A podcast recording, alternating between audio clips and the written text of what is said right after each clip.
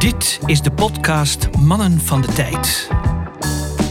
Alles over horloges en nog meer. Yes. Zitten we dan weer bij eh Knives and Tools eh, aan tafel. Met twee grote horlogeliefhebbers slash messenliefhebbers. Niet weer, hè?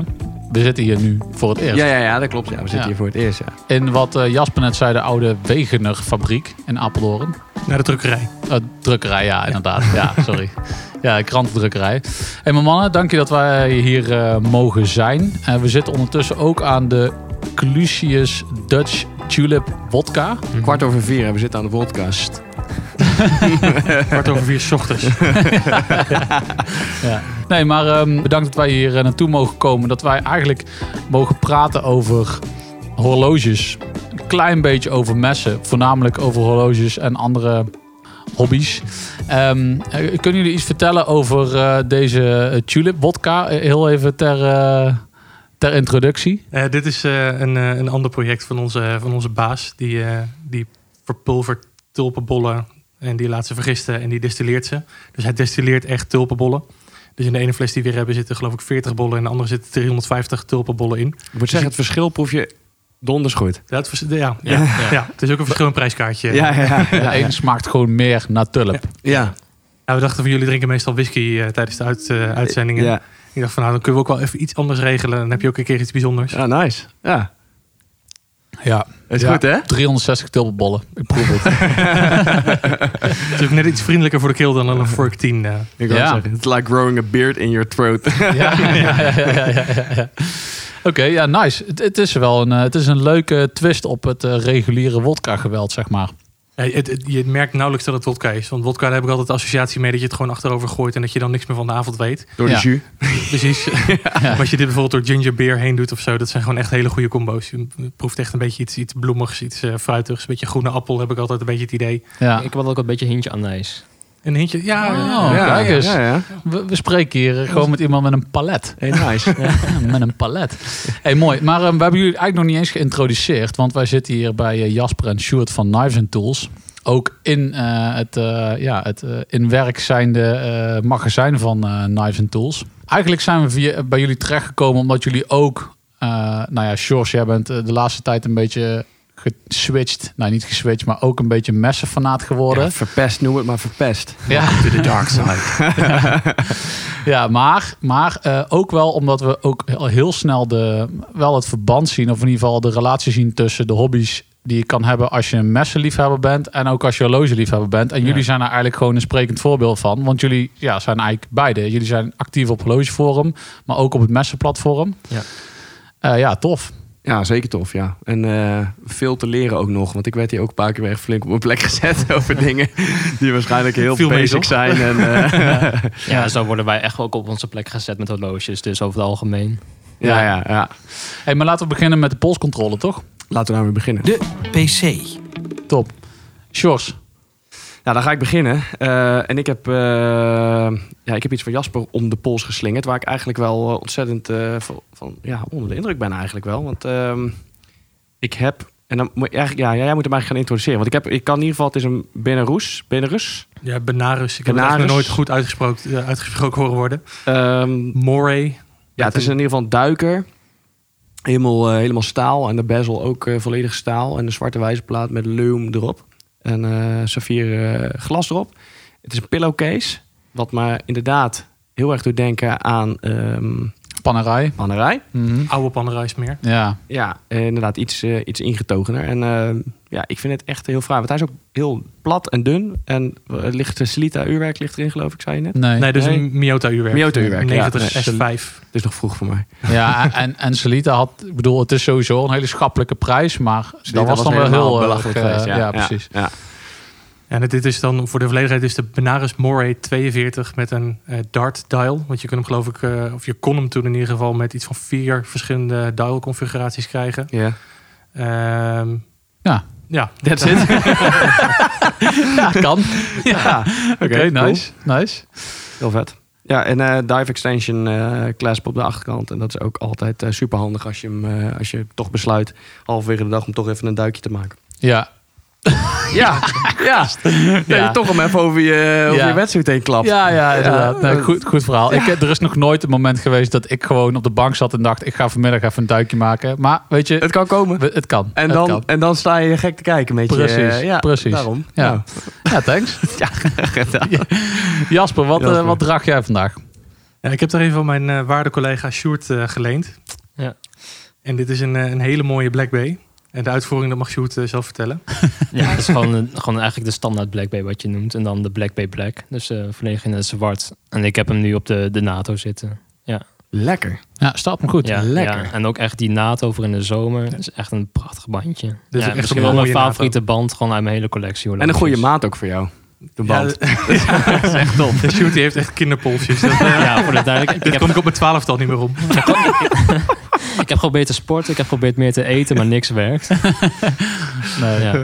Dus ik kies mijn, ik kies mijn horloges op de, op de formaatband. Ja. Ja, maar op zich, dit is geen klein, dit is geen klein horloge. Ik bedoel, dit Nee. is... eh, Oh nee, het horloge is ook niks mis mee. Maar het bandje, dat is echt... ja, eh, ja, ik zie het. Ik zie het. Je, kan hem, je kan de NATO niet zo mooi terugslaan, zoals Maar het eigenlijk is toch een bijzonder, want heb je dan zo'n grote polsen? Want je zou verwachten dat... eh ja, ja, natuurlijk. volgens mij 17,5 centimeter. Ik heb het Ja. Oh, nee, dat valt valt best wel toch mee. wel Mm. Ja. Ja, ik heb 16 of zo. Ja. Ja. Oké, mooi, mooi horloge, de, de klassieke Black Bay. ja, cool man. Tof. Heb je er ook staal, staal bij of niet? Ja, ja, ik heb ook een doorsnede stalen band. Ja. Draag je meestal op, op eh, NATO? Of, eh? Eh, meestal NATO. Ik vind de stalen band voor toch mijn kleine polsen ietsjes minder comfortabel over het Mm. algemeen. Die vind ik wat moeilijker af te stellen ook, om Ja, ja, die echt ja. goed af te krijgen. en de ene keer heb je natuurlijk dikkere polsen. En, eh, Ja, vooral dat. Ja, Ja, ja. ja. Tof. En wat draag je zelf, Sjoerd? Ja, ik heb nu mijn eh Sin 356 Vlieger om. Dat vind ik gewoon echt een ontzettend tof horloge. Ik hou wel van geschiedenis, dus ik hou ook van als mijn horloges een beetje een linkje met geschiedenis hebben of een beetje vintage uiterlijk. Dus ik vind die wijze plaat gewoon echt super vet. Die doen me echt denken aan die militaire vliegers van vroeger. Ja, wel een maatje kleiner. Ja, ja 38 mm en dat is echt gewoon perfect voor mij. En ik draag hem nu op de H-Link bracelet en die is dan wel echt wel top. Echt Dat is, vet. dat is echt Ja, een hele fijne Ziet er echt heel cool eruit zien. Het ziet er heel cool uit, maar het draagt ook super comfortabel. En ja, ja, bijzonder genoeg heeft deze ook een diver extension. Maar is volgens mij meer een soort van vlieger extension. Of als je een vliegpak hebt, dat je er overheen kunt dragen. Ja. Ja, Niet dat ik hem ooit hoef te gebruiken, maar het is een leuk detail. Ja. ja. En ik denk dat het ook echt wel veel over zin zegt. Dat ze toch ja, heel erg met die mentaliteit nog steeds eh, horloges produceren. Ja. Ja. Maar hij gaat er misschien uit, hè? Hm? Hij gaat er misschien uit uit je collectie. 356. Jouw, eh, uit jouw Oh. collectie. Ja, dat klopt. Ja, ja, Of eh, praat ik nou mijn mond voorbij? eh? Nee, nee, nee, nee. nee, zeker waar. Nee, mijn grill is toch echt wel de Speedmaster. Ja. En ik heb deze, als ik heel eerlijk ben, deels gekocht... omdat ik de Speedmaster toch nog een beetje te duur vond Mhm. destijds. Ja. Eh, nu die ietsjes eh ja, bereikbaarder wordt voor mij... mag deze misschien mijn collectie verlaten. Ja, Dus het is, eh, ja, je zei net gekscherend, het is een beetje de Duitse eh, Speedmaster, hè? Ja, ja, ja, Snelheidsmacher. ja. ja. Ja, ik eh, spreek een aardig mopje over de grens. Nou ja, ja, precies. Goed. Snelheid. goed. Ja. Zo, Nee, maar we blijven wel in de Duitse sfeer. hè, Want ik heb een ander horloge van Sjoerd om. Waar ik dan weer ernstig van gecharmeerd ben. Ja, want het gebeurt niet vaak dat ik jou eh, in love zie. Ja, Met Ik- horloges dan. nou ja, weet je wat het is? Ik ben gewoon... Ik ben al nu de laatste tijd een beetje in die eh Bauhaus-sferen. Ik zit een beetje te Mhm. lonken naar eh Junghans. eh, vooral Max Bill. Niet, niet de chronoscoop, want die heeft toch wel erg veel... ehm, nou ja, ook met die subdials. Ehm, maar dit is de Nomos Club Campus. Ook 38 mm. Overigens heeft die Nomos wel weer vrij lange lux. Je zei 50 mm. Ja, 50 mm. 50 Wat millimeter, het best wel groot is eigenlijk. Want de Black Bay heeft die ook, 50 mm. Ja, Ja. Ja, ja ik, de- deze, deze ik vind, dit, ik vind het gruwelijk. Ik vind het echt fantastisch. Dit heeft ook een hele toffe California dial. Hè? Dus de, de bovenste helft van eh, de eh wijzerplaat heeft andere uurindicatoren dan de onderkant. Ja, dat ziet er gewoon, ziet er gewoon super vet uit. Een mooie gepolijste kast. En je had misschien nog wel iets, een verhaal gehoord over waarom die de, de secondenwijzer een afwijkende kleur had. Ja, ja, want die is namelijk oranje. En Ja. ehm, het verhaal gaat dus inderdaad dat Nomos werkt heel erg met kleurpaletten. Dus als je ook die foto's ziet die ze op hun website hebben staan, ze heel vaak heel veel eh, dagelijkse voorwerpen liggen. Bijvoorbeeld een leren portemonnee, een riem of een gouden armband. Die is heel herkenbaar qua kleur. En het verhaal gaat dus dat op een gegeven moment zocht een beetje een, ja, een kleurelementje erbij paste. Gewoon iets om dat loodje ietsjes meer te laten poppen. En toen kwam dus iemand met een, ja, een oranje ijslepeltje. Ja, Dus als je de volgende keertje bij de Telemini bent, moet je maar eens even kijken naar die ijslepeltjes. En ze in het blauw, maar ze ook in het oranje. Ja, en als je die ernaast houdt, is gewoon vrijwel identiek qua kleur. Ja. Maar het mooie is dus ook echt van, als het, als het een beetje begint te schemeren en het wordt een beetje minder licht, dat oranje blijft poppen. Het Popt is er echt super fel oranje. Ja. Ja. Ja. Maar toch heel subtiel, dus dat is, dat is echt heel erg mooi Ja, zei, er zijn nog wel ergens foto's te vinden waar je echt zo'n soort eh, ja, kleurenpalet kan vinden waar je nog dat Ja. ijslepeltje erbij ziet liggen. Ja, Ja, dat, is ja. wel, eh, dat is wel echt kicken. Ik wist dat echt niet. Ik Nee, ik ook niet. vind dat wel heel vet. Ja, eh. en als, als iemand die houdt van concepten en toch ook wel met een kunstacademie achtergrond, vind ik het gewoon echt een heel leuk detail. Het is Ja. gewoon iets leuks om te vertellen en het is eigenlijk heel erg, ja, eigenlijk simpel. en Gewoon, het ja, is een, het is eh, een kleur. onbekender verhaal dan... eh, wist je dat eh, Speedmaster ook op de eerste horloge de maan is geweest? Maar het is ook mooi dat die uurmarkeringen ook een klein beetje iets blauws hebben. Daar past dat oranje ook wel mooi bij. Ja, er zit inderdaad een randje omheen. Ja. Ja. Ja, ja. Zo, ja, nou, het zegt. Ja, er zitten hele mooie details in. Over die wijzerplaat is echt ontzettend goed gedacht. En hij lijkt ook dus wit, maar is echt een soort van, ja, een beetje perkamentkleurachtig. Ja. En oranje en blauw. Eh, Complementaire kleuren. ja. ja, en de loom is ook blauw. Ja, dus Ja, dit is, dit is gaaf hoor. Ik vind het heel erg tof. Mooi. Erg mooi horloge. Misschien sneak mee naar huis. Wat kost zoiets eigenlijk? Ja, Nou. 1200 nieuw. 1200, ja. Nieuw. Ja, maar ze zijn ook niet zo wijdverspreid. Je kan ze ook niet zomaar 1, 2, 3 tweedehands vinden. Dat is Nee. altijd een beetje lastig. Heel af en toe zie je op het forum een keer eentje voorbij schuiven. Ja, Ja, ze zijn eigenlijk niet heel erg bekend. Terwijl als je toch door Duitsland loopt, dan zie je ze overal in de schappen liggen, zeg maar. Maar als je dan hier in Nederland kijkt, is het eigenlijk, eh, nee, eigenlijk niet bekend. ja. gaaf. Cool. Mooi resultaat uit Glashütte. Yes. What does the cuff say? Ik heb inhoudelijk weinig zinnig te zeggen over Duitse horlogemerken. Ik ben te conservatief en hou van mijn tulp uit Holland, hemd uit Italië en horloge uit Zwitserland. Ik ga hem hier niet geliefd mee maken, maar ik heb er gewoon niets mee. En de enige mensen die zeggen dat een lange en seune gruwelijker is dan een Patek... zijn de mensen die niet in de positie zijn om een aanschaf van dit kaliber te doen. Maar ja, nomos een zin. Kwalitatief is het vast Deutsche Grundlichkeit. Maar ze hebben ook het seksappeal van een, eh, een Duitser. Dus eh, ik hou me een beetje afzijdig met deze discussie. Mijn excuses. Polshoogte. We zijn hier natuurlijk, eh, zoals jij net al aangaf, Twan, dat we eigenlijk al vrij snel sinds we deze pod- podcast gestart zijn, eh, de grote parallellen en, eh, en, en overeenkomsten zagen met de messenwereld, hè, als we dan hebben over de horlogewereld. En daar willen we toch eens wat dieper op, op ingaan, want ehm, ja, we denken dat we misschien nog wel wat van elkaar kunnen leren. En ja, liefhebberij brengt altijd mooie verhalen met zich mee. En Mhm. zoals wij net hier door ja, de stellingen liepen, hebben we ook hele mooie verhalen. Eventjes eh, dat Twan op een gegeven moment zei: Jongens, we moeten echt gaan opnemen, want eh, anders zijn we Ja. morgen nog. Ja, precies. Maar dat is ook zo. Maar ehm, ehm, ja, Jasper, we- je, je, je had er net iets over, hè? Over, eh dat vond ik wel interessant, over de, jullie, te- ja, de EDC eigenlijk, waar we ja, in de messenwereld is hij meer bekend dan in de horlogewereld. Ja, sla Instagram maar eens open en zoek eens op een paar EDC-hashtags. Ja. EDC is Everyday Carry. Dus dat gaat er gewoon om wat je altijd dagelijks bij je hebt. En eigenlijk is een zakmes net als een horloge daar een beetje een onderdeel van. Maar het kan ook bijvoorbeeld een, een pen zijn die je altijd bij je hebt. Of een, een sleutelhanger die je erbij hebt. Je hoort Eh, portemonnee, die... eh, ja, ja, je portemonnee. bij. Ja, En zo pak je eigenlijk, eh, daar kun je dus, als je een beetje een verzameling hebt, kun je daar gewoon een soort lijn in trekken. Dus dan heb je van, oké, vandaag is mijn, mijn, mijn kleur, mijn thema is messing. Dan pak je een horloge met een beetje een messing accent op de kast. En een zakmes met messing accenten. En een pen met messing accenten. Dan heb je gewoon echt een mooi setje samen. ja. En dat zijn ook dingen die ook gewoon mooi fotograferen op Instagram en zo. Dus dan zie je gewoon mensen die er echt iedere dag echt werk van maken om iets moois mee te nemen. Ja, en het is eigenlijk ook iets heel, heel natuurlijks. Bedoel, Als je naar een bruiloft gaat, heb je hele andere spullen bij je dan als je even naar eh, de bouwmarkt gaat, om het zo Ja, te zeggen. ja. En dat is ook weer van, je doet een ander horloge om wanneer je stukken door bent dan wanneer je bij een bank werkt. Ja. En je hebt ook een ander zakmes bij je wanneer je stukken door bent dan wanneer je bij een bank bent. ja. Want niet een licht mesje waar je een appeltje mee scheelt. Dat is waarschijnlijk niet de, de, het mesje waarmee je zak een stuk open, open loopt te rousen. Nee, nee, nee, nee, precies. Nee. Daar wordt zo'n mes heel snel heel veel minder van. En als je dus met zo'nzelfde horloge langs de muren schraapt terwijl je bezig bent, ja, Ja. dan kun je ook wel huilen aan het eind van de dag door de krassen. Ja, ja, ja. ik denk dat dat, eh, ja, voor mij geldt dat in ieder geval ook, want jij gaf net al even aan, Twan, dat ik de laatste tijd steeds dieper ook die, die messenwereld inges- ingesleurd werd. Nou heb ik nog niet zo heel veel verschillende soorten messen, maar ik merk wel dat ik, net zoals dat ik zeg maar voor mijn horloge tray ga staan en dat ik daarin ga bepalen van wat ga ik vandaag voor deze occasion eh, dragen. Eh, Gelegenheid. Ja, daar moesten meer Oh, sorry, meer. Nederlands, ja. Mhm, ja. ja, ja, soms, soms vragen mensen wel eens van, shoot, waarom heb je nou tien zakmessen? Maar dan vraag ik bijvoorbeeld, ja, hoeveel paar schoenen heb je nou eigenlijk? Je hebt schoenen om in te lopen, gewoon door het bos. Je hebt gewoon nette schoenen, je hebt gymschoenen, je hebt misschien voetbalschoenen als je een beetje actief bent.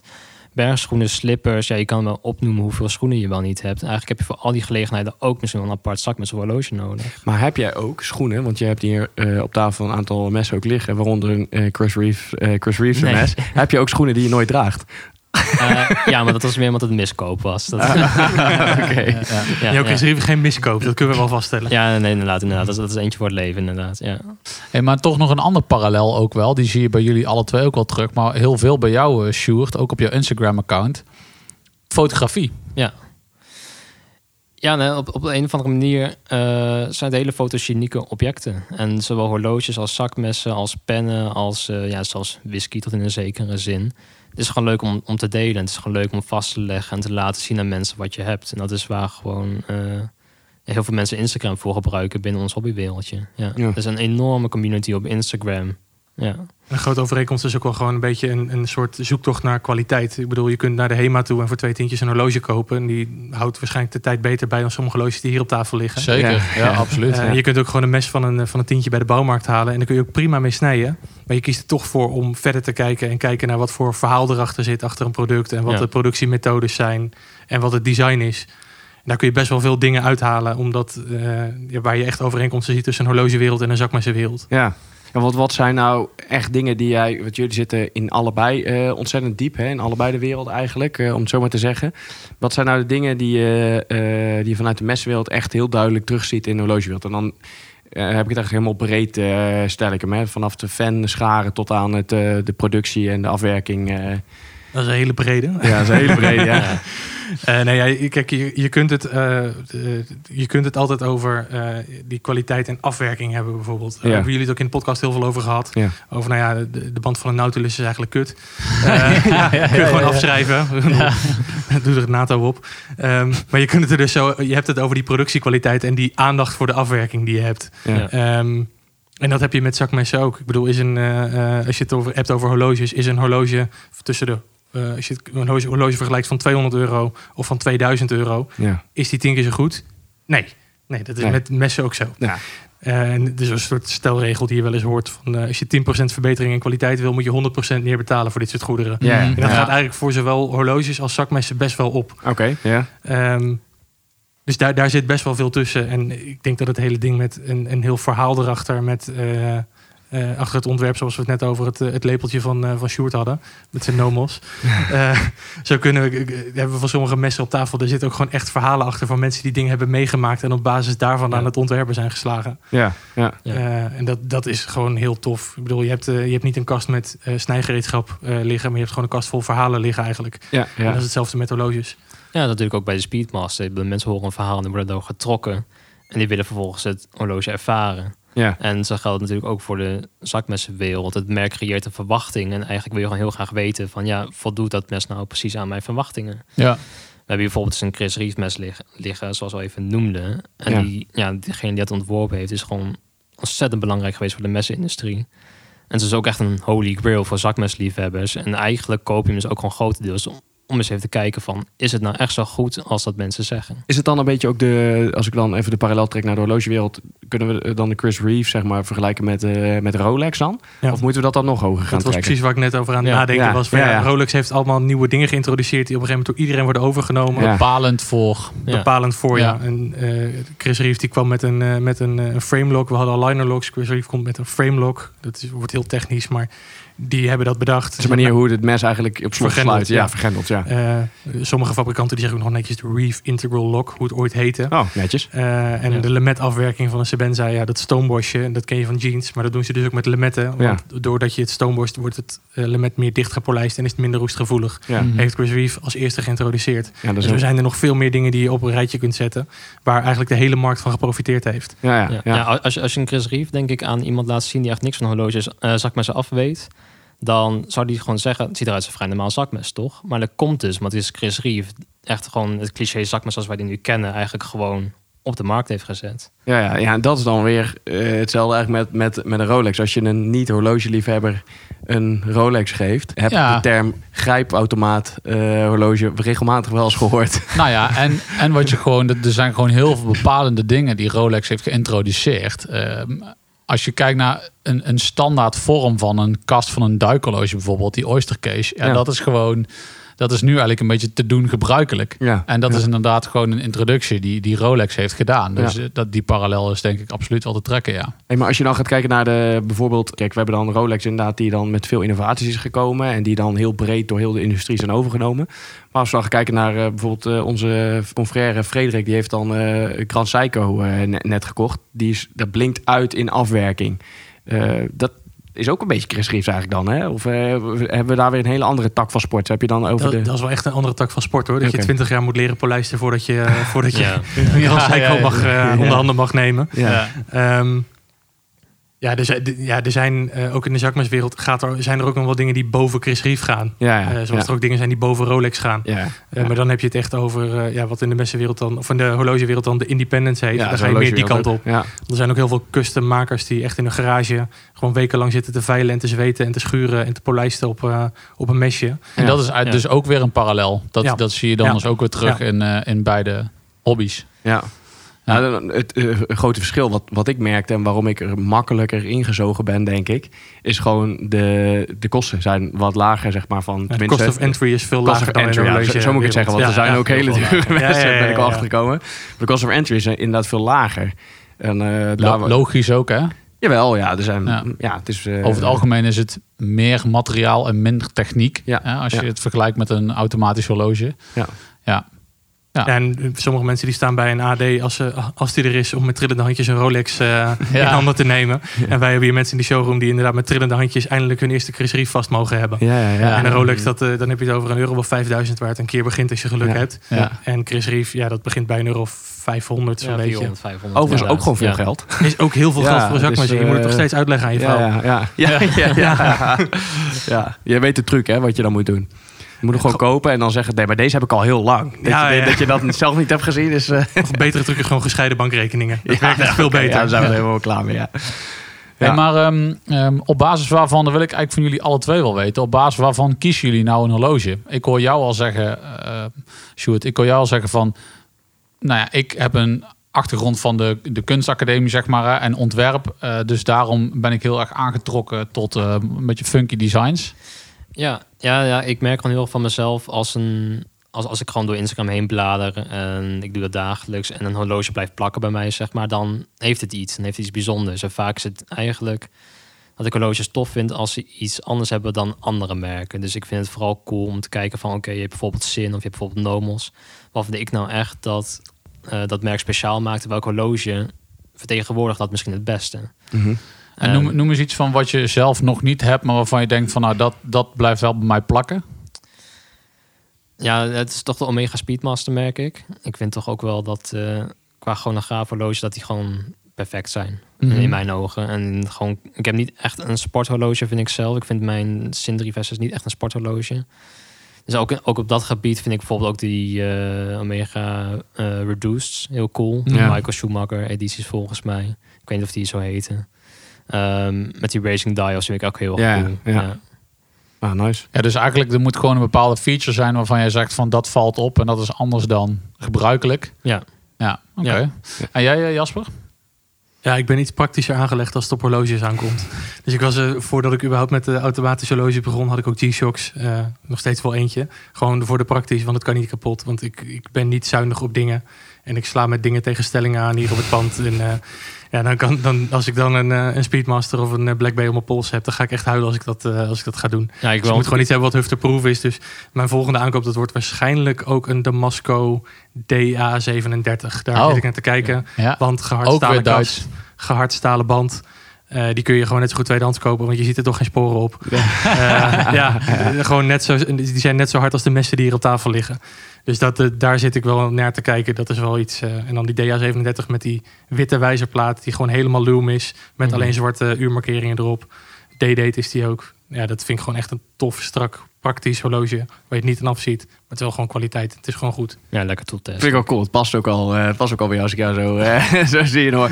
Ah, ik, ik heb dat ook al hoor. Ik, eh, ik heb ook echt hufteproof horloges nodig. Want merendeel van de tijd eh, ben ik dingen aan het doen die, eh, waar ik dingen mee sloop. Zeg maar eh, gewoon lomp zijn. En eh, als ik al niet een hond heb die zijn tanden erin zet.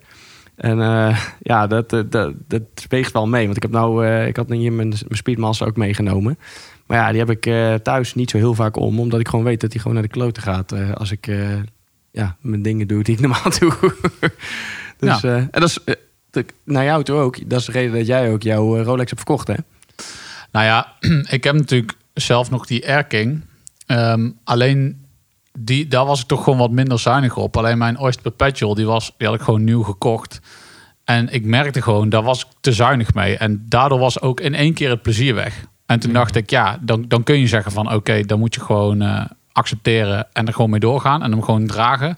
Alleen ik merkte dat ik daardoor... ging ik hem nou anders dragen. En nu merk ik ook die, die Air King, die draag gewoon dagelijks. Dat, dat, Ja. Ben ik ook, ja, en als daar kras op komen, prima. Ik heb hier ook mijn, mijn Seamaster bij me. Dit is ook echt mijn... eh, ik wil zeggen grab and go, maar dat is Engels. Mijn eh, pak en ga horloge. dus, everyday is- carry. Oh nee, dat is ook Engels. ja, precies. Ja, nee, maar dit draag ik gewoon zo vaak. En hier zitten gewoon honderdduizend gebruikersporen op. Maar dit is wel precies ja, waarvoor ik denk dat het eh, bedoeld is. En dat Ja. draagt gewoon lekker. En dus ook ehm, daardoor veel minder... Ja, veel zorgelozer, zo moet ik het eigenlijk zeggen. Ja, dan kan je er echt veel meer van genieten eigenlijk. Eh, Precies. ja, Precies. mooi. Vooral het eerste krasje doet het meeste pijn. Hè? En daarna, dat is ook hetzelfde tussen zakmes en horloges. Ja. Als het ene Ja. eerste krasje er helemaal op zit, dan ben je toch al klaar. En daarom kan je maar beter altijd tweedehands kopen. Want dan heeft iemand anders dat eerste krasje al... eh, iemand anders heeft die pijn al gedragen. En dat is wel oprecht zo, dat ik wel gewoon bij mijn Black Bay. Ik, ik merk toch echt heel veel van mezelf van, er zit al een krasje op, dus ik durf hem gewoon te dragen. Ja, Ja. ja, Ja, en dan probeer ja. ik alsnog voorzichtig mee te zijn. En dan eh, leg ik hem op een mooie ja, betonnen ondergrond om te fotograferen. En zie ik toch dat hij daar nog een kastje krijgt. Dat baal ik toch wel, maar ja. Maar hoe kom je daar dan bijvoorbeeld bij, bij die Black Bay? Want wat is daar voor jou dat, eh, dat, die feature geweest waarvan je denkt, dit is wat hem uniek maakt? ja, het is toch echt, echt die wijzers. Ik, ik, vind, ik vind die wijzers gewoon echt Mhm. super vet hoe ze dat hebben gedaan. En ook, ja, en ook in de zekere zin, ja, ze noemen het dan een beetje de sword en de shield af en toe. Dus Mhm. eh, de, de- ja, de grote wijzer lijkt op een zwaard en de kleine op een, op een schild. Ja. En dat vind ik gewoon, ja, ik weet niet of het waar is of niet, maar ik vind het gewoon een leuk detail. En mensen, in ieder geval als ik aan mijn moeder dat horloge laat zien, dan zegt ze, ja, ik snap die wijzers echt niet. Ik vind ze echt veel te blokkig en niet mooi. Ja, ja, ja, en ja. vind ik hem eigenlijk ook gewoon leuk. Omdat het van zo'n Ja, duur ja. met eigenlijk Ja. toch wel vrij gekke wijzers. Ja, en waarom ben je dan eigenlijk niet voor, want je ga- gaf zelf aan dat je wat smalle pols hebt, hè? waarom ben je dan niet voor een 36 gegaan? Eh, Ja, die, die heb ik, die heb 58. ik eerst gekocht. Oh, Het de 36, ja, die had ik eerst gekocht. Maar eh, ik miste toch een klein beetje de X-factor. Die Hm. hem voor mij toch wel bij deze in, eh, in de gouden wijzers en in de bezel zit. ja, daar is natuurlijk weinig kleurverschil in. En die, eh, Ja. ja. Ja, dat, dat, dat die, dat voelde toch, dit voelde toch als een iets bijzonderdere aankoop. Want ik kocht hem voor mijn 24e verjaardag. Nou. Ja. Nou, eh, mooi aankoop. ja, ik dacht, er zitten 24 uur in de dag. Dus dan eh, neem ook maar een horloge. als, Oh eh, shit, dus ik dat dacht. Oh, lekker. Nee, En toen Nee. hij 12 was, kocht hij zijn eerste. Want er zitten natuurlijk 12 uur markeringen op. ja, dat ik nog met Donald Duck horloge volgens mij. ja, nee, maar als ik, als ik heel eerlijk ben, ik zei het hiervoor ook al, ben ik nu toch wel aan het kijken naar de 58. Ik vind dat qua maat toch beter bij hem passen. Zwart of blauw? Eh, zwart. zwart ja, Juist. ja. Oh, lekker. Ja, die zat ook op mijn... eh, Ja, want ik wil ook heel graag een gouden horloge hebben. Gewoon echt een mooie eh, gouden vintage Longines of een Omega. Ja. Hm, nice. En ja, die 58 is toch een best, beetje van, ja, best van beide werelden. Heeft toch wat gouden in die eh, bezel zitten. Mhm. Gouden wijzers. Ja. Ja. ja, we hebben natuurlijk een tijd geleden nog die 39 ehm millimeter de Black Bay Blue omgehad van Ja, Van Ruud. eh, Ruud, ja. Ja, dat is fantastisch. Ja, dat ligt echt om je pols aan, een- als een, eh, ja, weet ik veel. Iets wat goed op je pols ligt. Lekker verhaal. Een horloge, ja. Bedankt, eh, Twan. Hey, even, even iets heel anders. Want we hadden het net heel even over toen we hier door eh, de warehouse liepen. Eh, dat is trouwens ook weer Engels. Maar eh, toen hadden we het over van wat, kun nou, eh, wat kunnen wij als, als of kunnen wij, moet, moet je ons horen, wat kan de horlogewereld en de horlogeindustrie nou leren van bepaalde dingen zoals ze dat in de messenwereld en de messenproductie en ontwerpen doen. En er kwamen wel wat interessante dingen uit. En vooropgesteld denk ik dat we echt meer van de horlogewereld kunnen leren dan andersom. Want de horlogewereld is echt veel volwassener dan, dan de messenwereld. Maar ik denk dat wat ik zelf heel erg leuk vind aan de eh, messenwereld... is dat er heel veel samenwerkingen zijn met individuele ontwerpers. Dus je hebt gasten die gewoon in een schuurtje messen maken, heel goed. eh, die dat niet kunnen leveren. En die dan, eh, of tenminste niet genoeg kunnen leveren om aan de vraag te voldoen. Of het is heel prijzig of wat dan ook. Die kunnen samenwerken met een merk. En een productiemerk neemt dan zo'n ontwerp in productie. Ja, En dat zorgt ervoor dat er gewoon echt een hele grote variëteit is aan allerlei verschillende ontwerpen. Dus zelfs binnen één merk, eh een merk kan met 50 verschillende ontwerpers samenwerken. Ja, dus ze hebben Ja. misschien bij Tudor of bij Rolex ook al 50 ontwerpers zitten, maar dat, die zijn allemaal aan hetzelfde bezig. ja, En ja. je hebt nu gewoon eh, gasten van over de hele wereld die met merken van over de hele wereld samenwerken. En dat zorgt er gewoon voor dat, dat je gewoon alle kanten op gaat gaan ontwerpen. En dat er, eh, ja, je, je kunt het zo gek niet bedenken of het is al gemaakt, zeg maar. Ja, ja, ja. Ik merk aan mezelf als ik dan ga kijken, dat inderdaad, het viel mij ook op, dat er inderdaad heel veel verschillende eh, modellen uitkomen. Dat zorgt aan de ene kant voor frisse dingen, hè, want je, nou ook weer zijn er weer allemaal nieuwe messen gepresenteerd, hè, en eh dan denk ik allemaal van, damn, dit is vet, oh, dit- oh, dit is ook cool. Maar aan de andere kant mis je dan wel een beetje de lijn daarin. Als ik even de advocaat van duivel mag spelen, zeg maar. Dus waar je in Rolex heel duidelijk weet van... oké, deze lijn, deze lijn, deze lijn, deze lijn. En daar komen kleine tweaks in. Dat ligt ook wel een beetje aan welk merk met ontwerpers in zee gaat. Je hebt, heel veel, je hebt ook al merken inderdaad die gewoon willekeurig ieder ontwerp wat ze krijgen maar gaan produceren. En Ja. er eigenlijk niks zelf aan doen. Maar je hebt ook eh, veel merken die echt hun eigen sign- signatuur ook nog op het ontwerp van de ontwerper leggen. Ja, Dus dat het echt een samenwerking eh, eh, is tussen de twee eh, partijen. oké. En dan zie je bijvoorbeeld, eh Spyderco is echt een heel goed voorbeeld. Ehm, die pakken, eh, die werken samen met ontwerpers en die leveren een ontwerp aan. Maar eh Spyderco is bekend van het gat in het lemet. Dus ieder model van Spyderco heeft een gat in het lemet. Ja. Al is het een vaststaand mes, maakt niet uit. Dat is een trademark. Ehm, en bij Spyderco is een van de dingen die ze zeggen is... we design for the hand and not for the eye. Ja. Eh, dus sommige Spyderco's die zien er ook gewoon niet zo heel mooi uit. Dat weten ze zelf ja. ook. Maar het ligt wel super in de hand en het werkt heel goed. Het ziet eruit als een dode vogel. Ja, de- de- die, die is ook wel eens langsgekomen, ja. maar dan zie je gewoon dat daar, echt, eh, dat daar echt aandacht aan besteed is vanuit het merk zelf. Die gaan ook niet over één nacht ijs. Want je, je krijgt van Spyderco ook opmerkelijk veel mee van hoe ze met het ontwerpproces bezig zijn. Ja. En dan zie je gewoon dat er eh, soms twee, drie, vier jaar gaat erover tussen concept en productie. Tot het op de markt komt. Ja, ja, maar, wa- maar waarom nemen wij niet meer? Want we hebben net over krassen gehad. Hè? Als we dan over de staalsoorten hebben.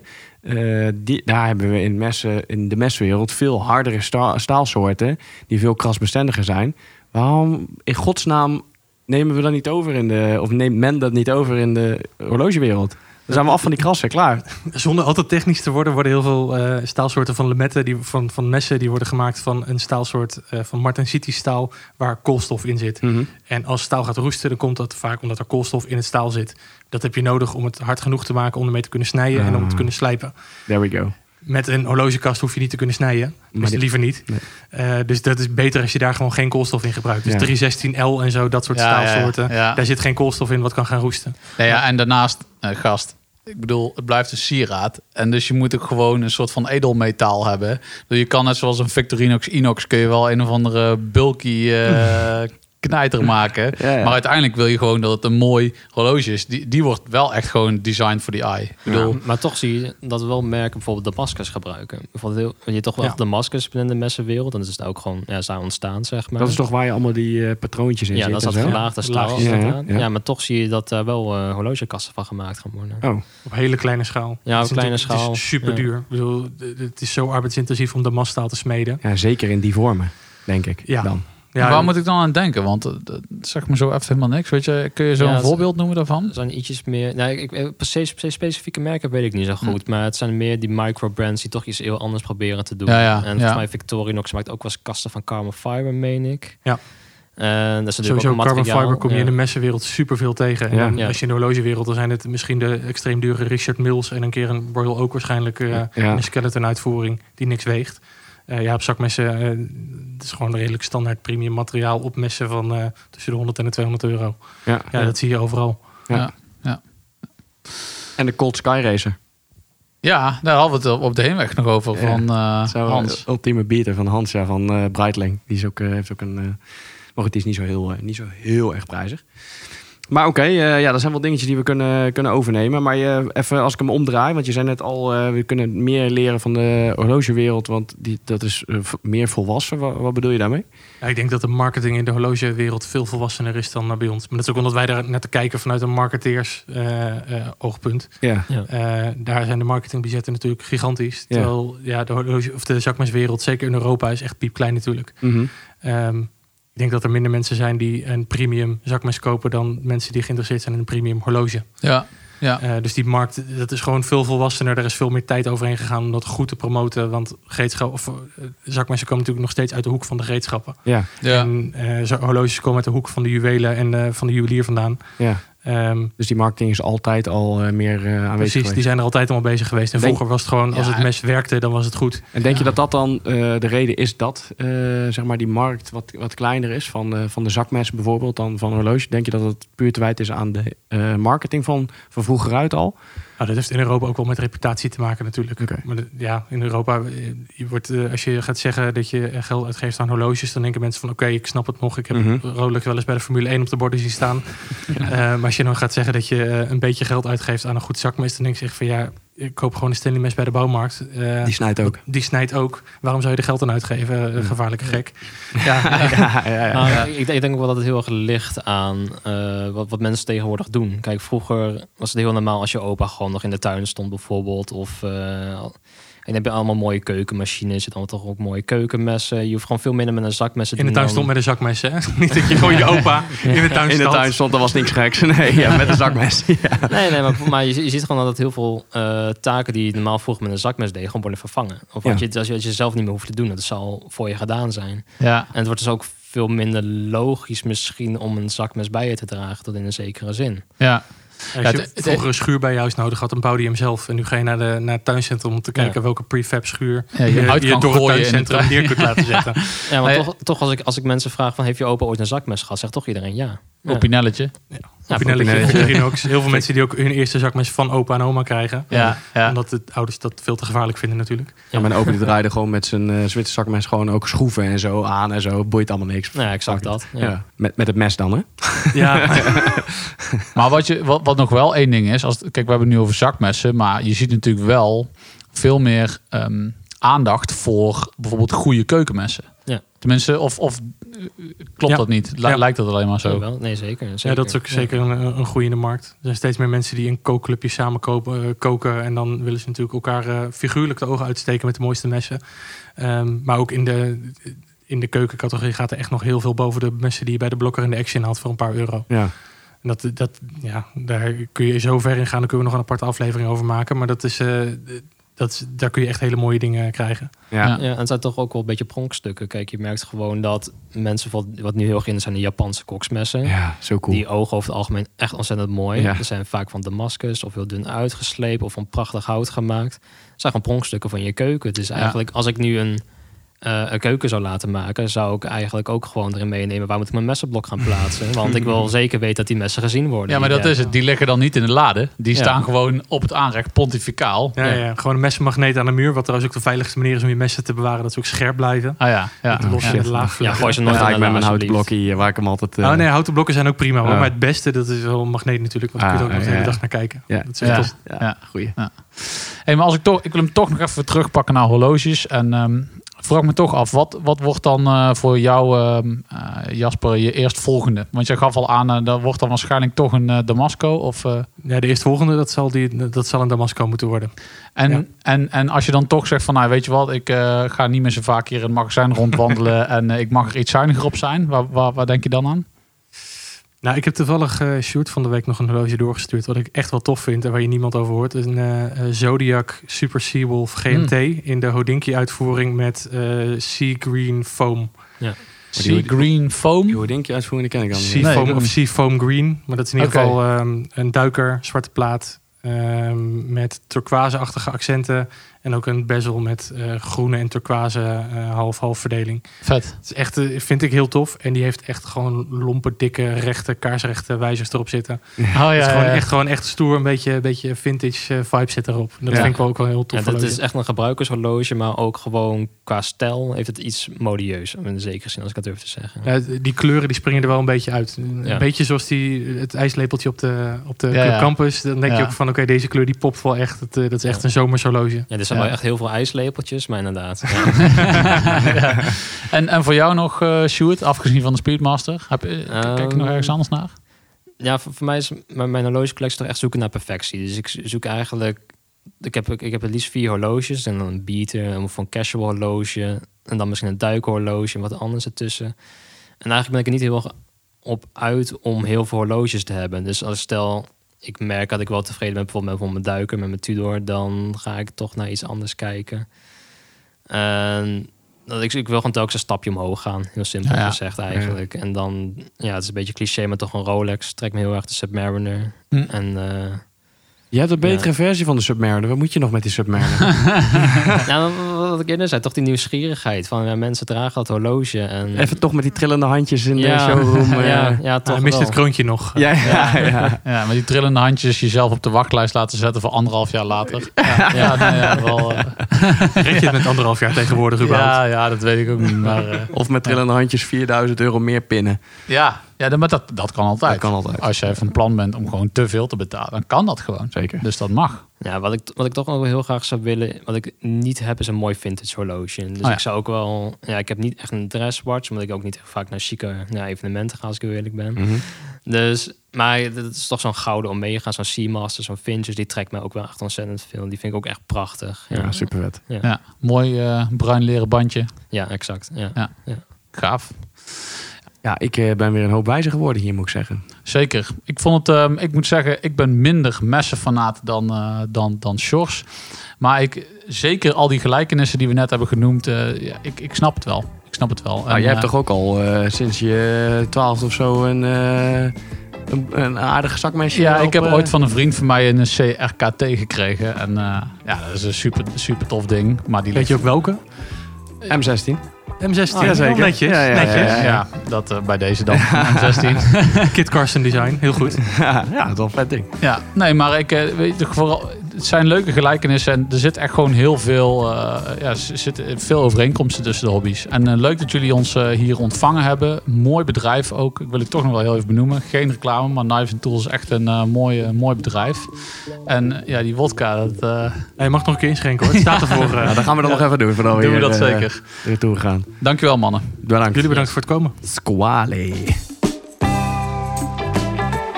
Dit was de Mannen van de Tijd podcast.